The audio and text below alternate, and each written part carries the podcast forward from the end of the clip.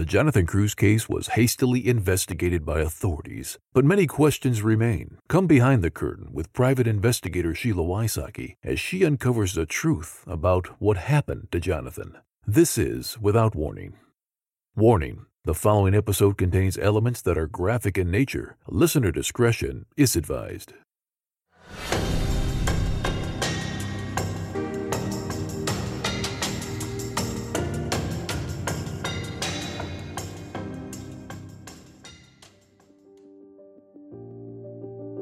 On the last episode, you heard from the Crews family Pam, John, and Dani reliving the heart wrenching night Jonathan died. Henry Su, the mentor, the head of the family, called Pam after he picked up Brenda from the police station. Here is the clip from Pam retelling the story. Henry Su called somewhere in the middle of the night. John answered and handed the phone to me. Uh, I spoke with Henry, although John said he was able to overhear the entire conversation. And Henry told me about how he had picked Brenda up at the police station, taken her to get something to eat, and then drove her to her house. I believe she lived in Garland. I'm not sure. Maybe Grand, no, Grand Prairie. Um, but he said, she told me what happened. Would you like to know? And I said, yes. And so he told me about their day, kind of how they'd argued off and on. They'd had some dinner, uh, gone to bed, and that they continued to argue. And Brenda had gotten mad at Jonathan, so she went into the bathroom. And he said eventually she came out of the bathroom, but she was still mad at Jonathan. So she went and sat in the living room. And while she was in the living room, she suddenly heard Jonathan yell out, Cover your ears. And then she heard a gunshot. And that she ran into the room at that point and found that Jonathan was already shot. And somehow those words, she found that he was already shot. I don't know why, but in that moment it struck me. It was just weird. But those were the exact words he used. Take note of the story retold to Pam. This week's episode, I will go through the night of the shooting, what Brenda told the police, and, of course, what Brenda told the family and their members. Pam told us about the scene when she showed up at Jonathan's apartment police cars and fire trucks taking over the parking lot. The police were already in the apartment. Brenda was seen in the breezeway talking to the police. I will read Officer Aaron Sparks' initial official report once all the way through, and then I will read it and break it apart. This is his official report. On 2 February 2014 at 23:35 hours, Officer Sparks was dispatched at 600 South MacArthur, apartment number 813, Coppell, Dallas County, Texas, in reference to a possible suicide. Upon arrival, Officer Sparks observed a white female standing in front of Building 8 in the parking lot. Officer Sparks made contact with the female, who was later identified as Brenda Lazaro. She stated that he shot himself and he was in the apartment while pointing to the building 8.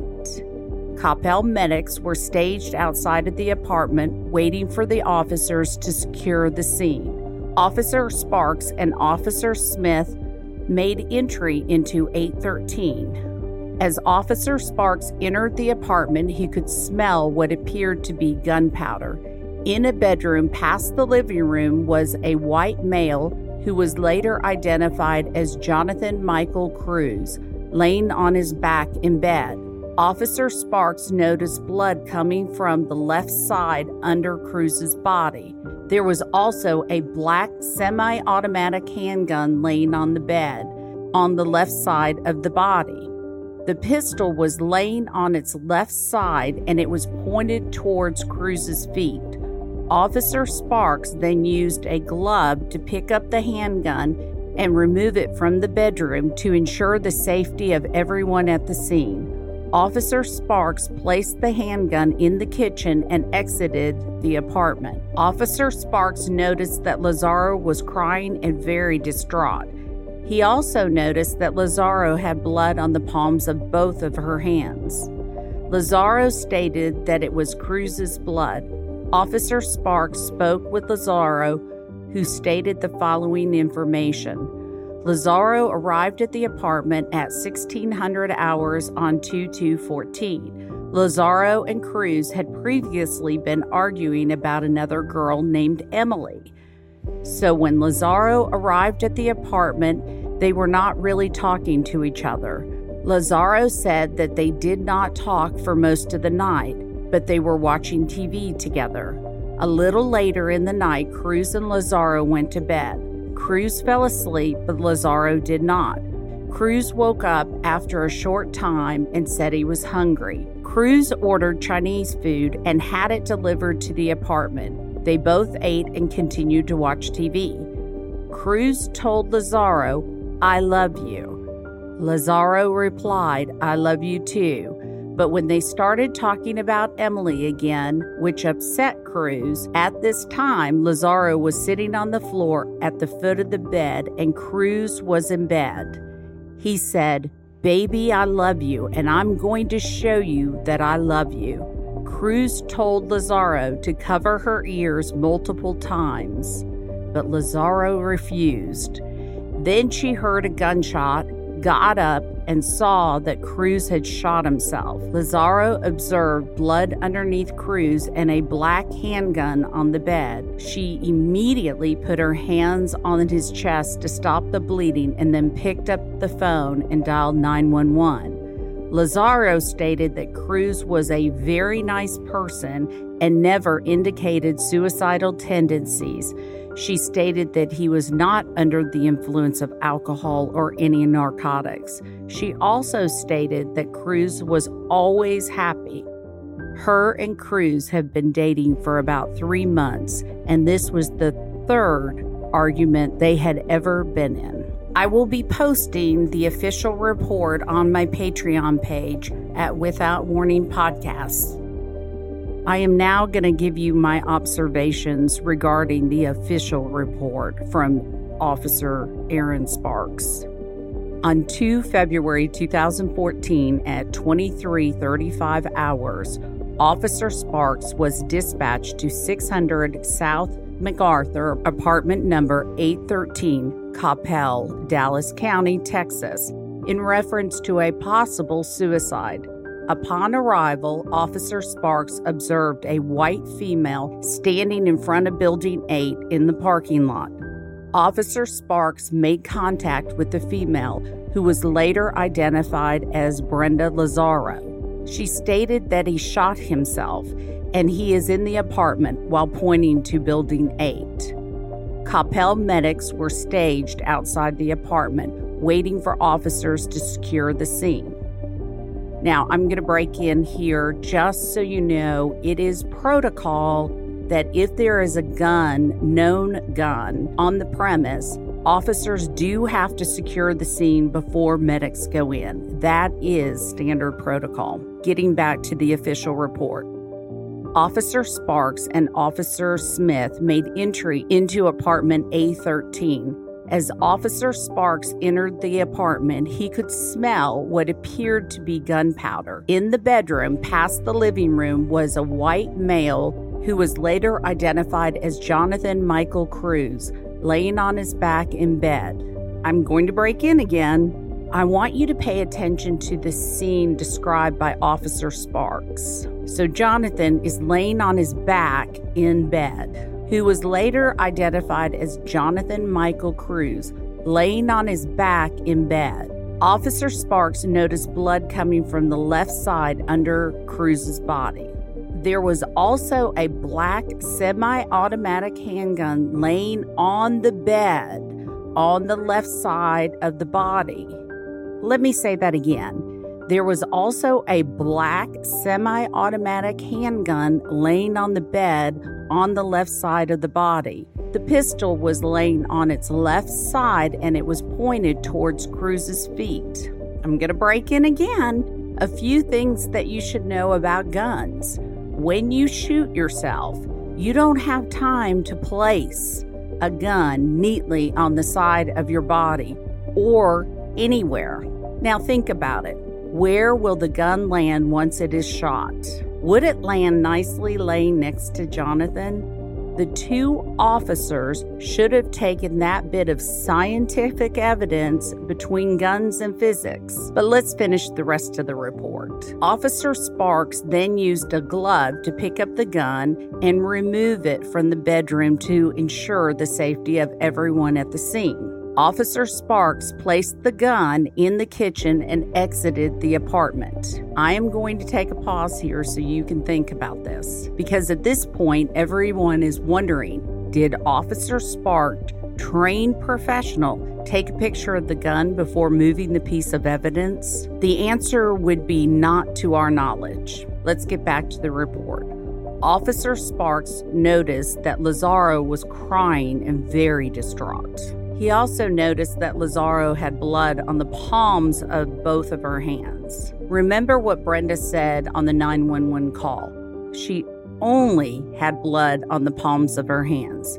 Of course, one would assume the police listened to the 911 call and would know what to look for on Brenda for evidence. If you've listened to my podcast, you know police are trained to treat crime scenes as a homicide until they're not.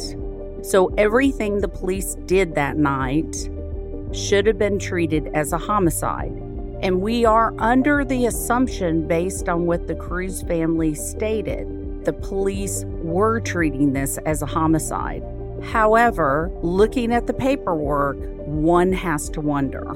Before I begin on the statement Brenda told Officer Sparks, I want to point out a few things. Taking the information on what happened is great. However, keep in mind this is being told to the officer, not Brenda writing her story. You are hearing what Officer Sparks heard or interpreted. And once again, the spelling and the typos in the report will make your eyes roll back in your head. So here we go. Lazaro stated it was Crews's blood. Officer Sparks spoke with Lazaro, who stated the following information.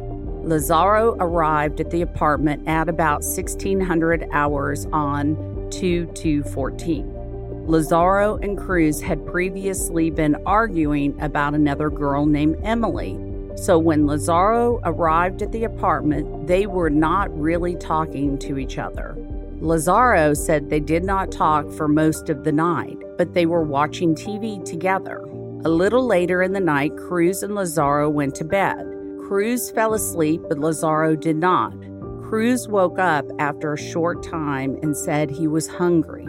Crews ordered Chinese food and it delivered to the apartment. They both ate and continued to watch TV. Crews told Lazaro, I love you.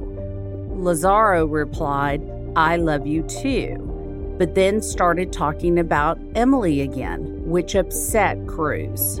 Here is where I really want you to pay attention. At this time, Lazaro was sitting on the floor at the foot of the bed and Crews was in bed. So picture this Brenda is sitting on the floor at the foot of the bed, and Jonathan was in bed. I hope you can visualize that. He said, Baby, I love you, and I'm going to show you that I love you. Crews told Lazaro to cover her ears multiple times. Then she heard a gunshot, got up, and saw that Crews had shot himself. Lazaro observed blood underneath Crews and a black gun on the bed. She immediately put her hands on his chest to stop the bleeding and then picked up the phone to dial 911. Again, this is very important. Lazaro stated that Crews was a very nice person and never indicated suicidal tendencies. She stated that he was not under the influence of alcohol or any narcotics. She also stated that Crews was always happy. Her and Crews have been dating for about three months and this is the third argument that they've ever been in. That is extremely important. The last two paragraphs are very, very important. When you do an investigation, what the only witness that is alive says, you go back and you start from the beginning. Could it happen that way? And that's what I did. I'm going to pause for a moment for a commercial break.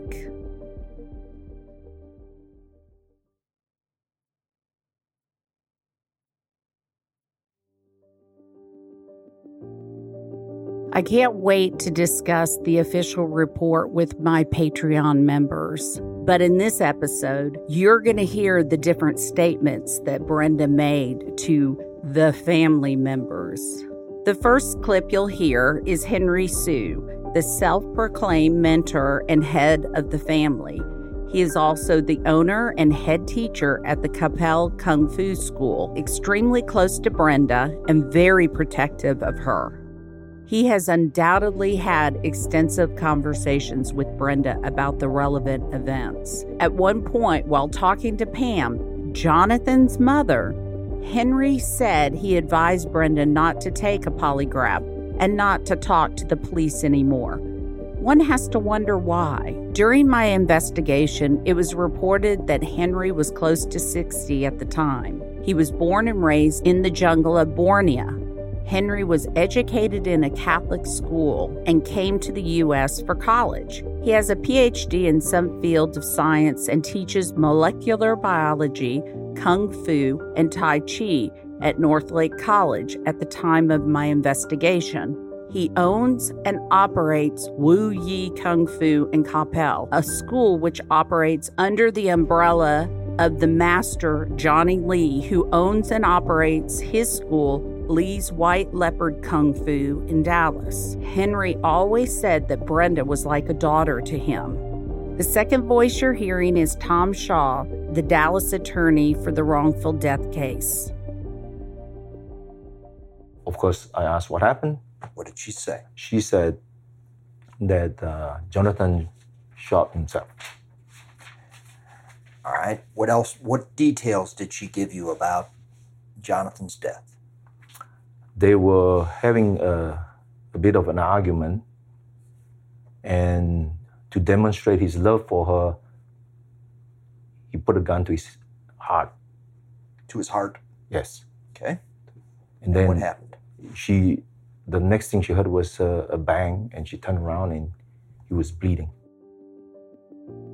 As you know, Matthew Kirk dated Brenda for an extensive period of time. You are about to hear some clips from Matthew. Remember, he met her in college and said he was in her classes and did all her homework. He joked with me that he earned her degree. Matthew appears to have very low self esteem and apparently allowed Brenda to verbally abuse him even as recent as after Jonathan's death. Despite her verbal abuse, Matthew remained friendly with Brenda. Brenda texted Matthew on the morning of February 3rd. Yes, I said February 3rd, after she was released by the police, asking to come see him. Matthew said one of the stories that Brenda told him was that Jonathan had been playing with a gun and accidentally shot himself. Here are some of his recollections. And I said, What's wrong? and she says that I don't want to talk about it. She's crying. I hugged her. I said, I'm sorry. She pushed me away after like 20 something seconds of hugging. And she says that this guy shot himself. She's my boyfriend, shot himself. Like, okay, so what happened? She says, well, he shot himself. I was like, what, what do you mean? What, he shot himself? He's like, yeah. He was playing with a gun and he accidentally shot himself in the head. So he was playing with a gun and he shot himself in the head. Mm-hmm. Is that what she told you? Yeah. Brenda's sister said she was close to Brenda and that Brenda was quiet and would never hurt herself or others. However, her sister made a public report to the police that Brenda was missing and she was concerned because of Jonathan's death and that Brenda had tried to harm herself several times in the past. Here are statements from Brenda's sister. All right, what did she tell you? Uh, I don't remember the exact words. She just said that uh, he had shoot, shoot himself.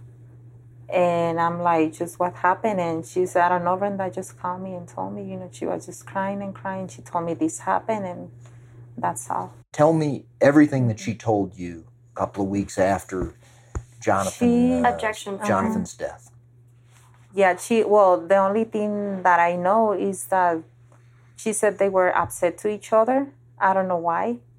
And she said that they were ha- they were not even having an argument, you know, or even raising their voice or nothing for him to have done what he done. And she said that, you know, while they were, you know, uh, talking in there, he just all of a sudden shoot himself, saying that he was gonna prove her that uh, he loved her because she was probably saying, you know, you don't love me or things like that. And that's how she told me. She was trying to figure out, you know, why that happened. So she said they were arguing before the. Uh, Uh, not His arguing. She didn't say like arguing. She said we're just like upset to each other because they were not even like in a big argument or screaming or yelling or raising their voice to each other. No. Payam is a Kung Fu family member, part of the family. Payam was described as shy and soft spoken in large groups, but seemed to come alive in the presence of people he felt comfortable with. The consensus was he was easily swayed by others. Before the deposition, he became hostile towards the Crews family and stated he was going to, quote, stick it to the Crewses, end of quote, in the deposition. Prior to the lawsuit, he had a good relationship with Pam and Dani. Dani and Pam spent many evenings talking about God from a Christian's perspective. They would answer many, many questions for him and invited him to go to church with them which he did on one occasion. Payam seemed to be very protective of Brenda. There were quite a few photos during the investigation on Facebook where Brenda and Payam were hanging all over one another. Payam was much younger than her, reportedly socially awkward, looking for acceptance, and very malleable. When subpoenas were being sent out to the family, Payam passed along information advising at least one person to avoid service. whose gun was it that he used? It was his own. Okay. And do you know where he shot himself? Did she tell you that? No, she never. I assumed that it was the head, but I don't want to. These are not facts. I, Right. I'm assuming, but I don't know exactly where he shot himself. And your assumption is based on what Brenda told you, right? Yeah, that he shot himself. Any, anywhere else besides the heart wouldn't necessarily be a direct kill. It would uh somewhere like the head. I was assuming, but I don't know anything about it. And did she give you the impression that he intended to shoot himself or that it was accidental? It it was uh it was accidental. Um, How from, so? From what I can remember, that she told me back at last year, 2015, during May, was that he didn't know that there was a bullet in the gun. It was I don't know what that was about, but it was on accident.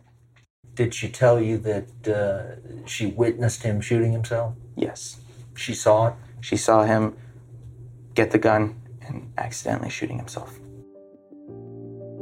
At the time of my investigation, Sharon, longtime member of the family, the Kung Fu Family School in Dallas, and a former assistant district attorney for Denton County.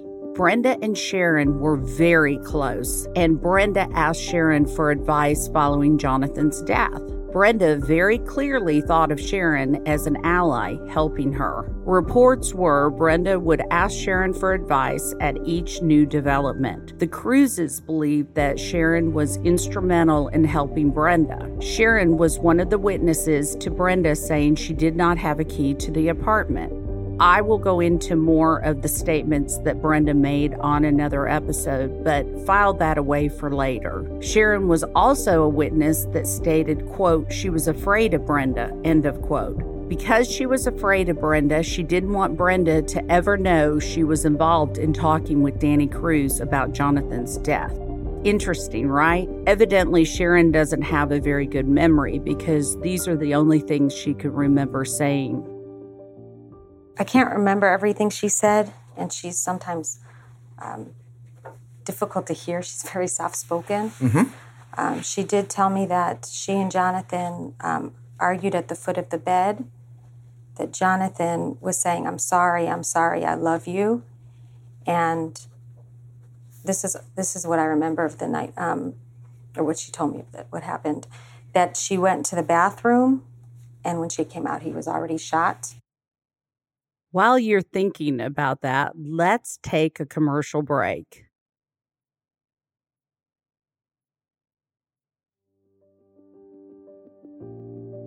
I saved the best for last. Karen, part of the family, was likely Brenda's best friend at the time of the shooting.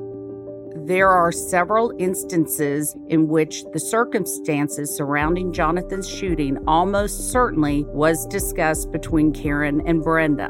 These include a meeting between the two the day after Jonathan's shooting. They also took a road trip together approximately a month after the shooting, and a conversation, the two following another member of the family, Alex's birthday. Among other conversations, Karen told me that Jonathan had been with Emily alone the morning of the shooting instead of Emily and Jacob. This seems like an obvious lie designed to make Jonathan look bad. I could have an entire episode on Karen alone, which may happen. Do you know what? Did she say what caused him to um, take the gun out? Um, not specifically, just Tell me generally. they had been arguing. I thought they made up. He, they had been arguing. They made up, um, and then they started arguing again, and he was, I don't know, trying to prove to her how much he loved her or something. And what were they arguing about? Um, I, I don't know. Um, it was. She was. T- I only have bits and pieces because she was speaking very quietly and she was kind of in shock. And occasionally she lapsed into Spanish, and I don't speak Spanish. But um, they were, I think, at his apartment. Um, she had they had been arguing and she had i think she went over there to take him something or i don't know and they argued again. But then they talked and they made up and they went to bed. So they went to bed they were in bed somebody woke up again um, and then he had a gun and I don't remember where the gun came from, um, or if she, I don't know if she told me. Um, but he had a gun and he told her something about, uh, like, cover your ears, I love you, cover your ears. And I don't know, then there was a shot. Isn't it true that Brenda told you that she and Jonathan were fighting about Jonathan being alone earlier in the day with Emily? I guess, yeah. Like I said, like so, like you guys had been fighting or something, right? And you'd gone to to bed or something, and she said, yeah. And then I said, didn't he ask you like to cover your ears or something? And she said, yeah, like stuff like that. Okay, so you were confirming what she told you. Like I guess, yeah. Did she tell you where exactly she was when Jonathan shot himself? Just I I think she was in the room with him. I mean, I I know she was in the room. Standing, sitting, laying down. What'd she say? I think she was sitting Where? on the bed, maybe. She said that they had been fighting. Okay. She went to his house to take some stuff.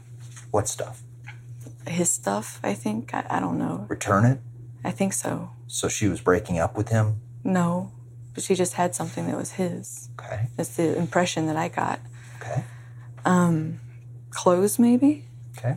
Um, and she, they they had kind of resolved the issue, and they were talking about um, getting married in the future.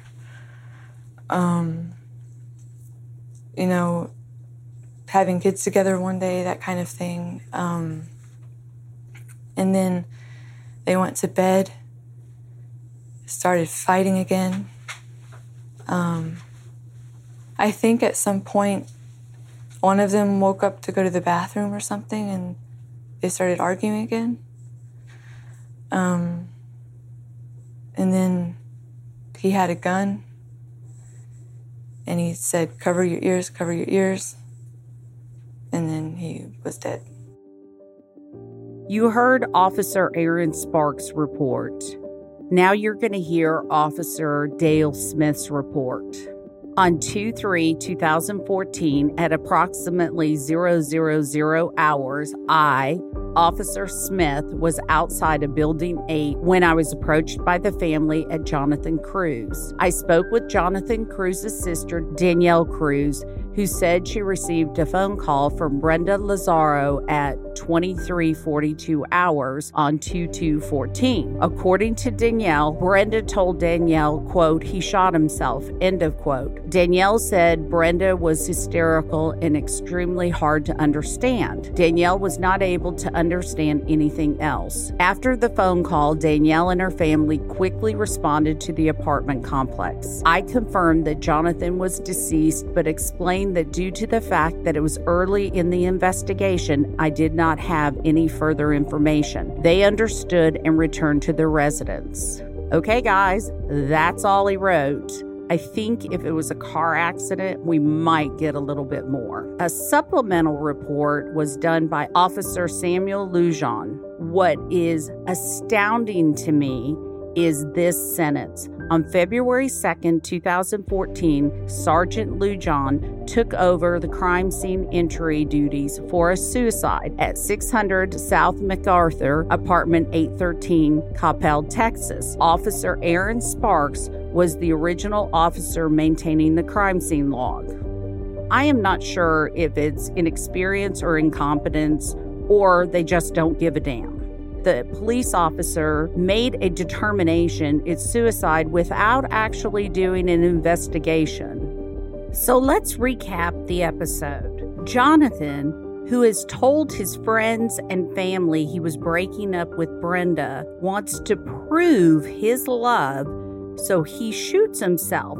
But before he shoots himself, he is considerate enough to tell Brenda to cover her very delicate and sensitive ears. But remember what Brenda told other people about what happened that night.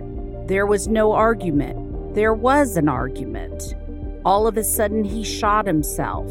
She was in the other room, in the living room, in the bathroom. He shot himself to demonstrate his love for her. He just put the gun to his heart. He shot himself in the head. He shot himself in the heart.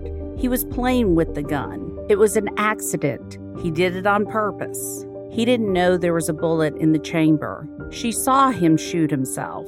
She didn't see him shoot himself. She saw him get the gun. She never saw the gun. It was an accident. It was on purpose. He was a happy guy. He didn't have suicidal thoughts. In every scenario, Brenda makes sure that the person that is hearing the story knows Jonathan loves her because this is her story, her ending, not Jonathan's. I spent two years investigating the death of Jonathan Crews. As you listen to this podcast, I want to hear from you. I want to hear what you think. Join us on Patreon at Without Warning Podcast and look behind the curtain at the Jonathan Crews case. Hey, this is Morgan, and this week's question is Would anybody that is part of the Kung Fu family be willing to go to jail to lie for Brenda? That question has been asked many times. I don't know the answer to it. I don't know if people are willing to cover up for somebody and live with it. But legally, if they're found out to cover up for something like this, there are consequences. And there are stories about the person that perpetrated a crime has gotten a deal, and the person that covered up for the perpetrator has gotten a stiffer sentence. So the question is is it worth it? Because the truth is coming out in this case. Last week, Pam Crews came on and answered questions of my Patreon members. That is next week's episode. My favorite things in Nashville Aussie Petmobile. Oh my gosh, if you have dogs with hair, this is the company to reach out to. They come to your house, they put your dogs in this nice little salon, and they bathe them and give them back to you beautiful. You can follow Private Eye Pups on Instagram at Private Eye Pups. You can follow Without Warning on Instagram at Without Warning PI. You can follow us on Twitter at Scrappy Mom PI. And on YouTube, we are Without Warning by Sheila Wysocki.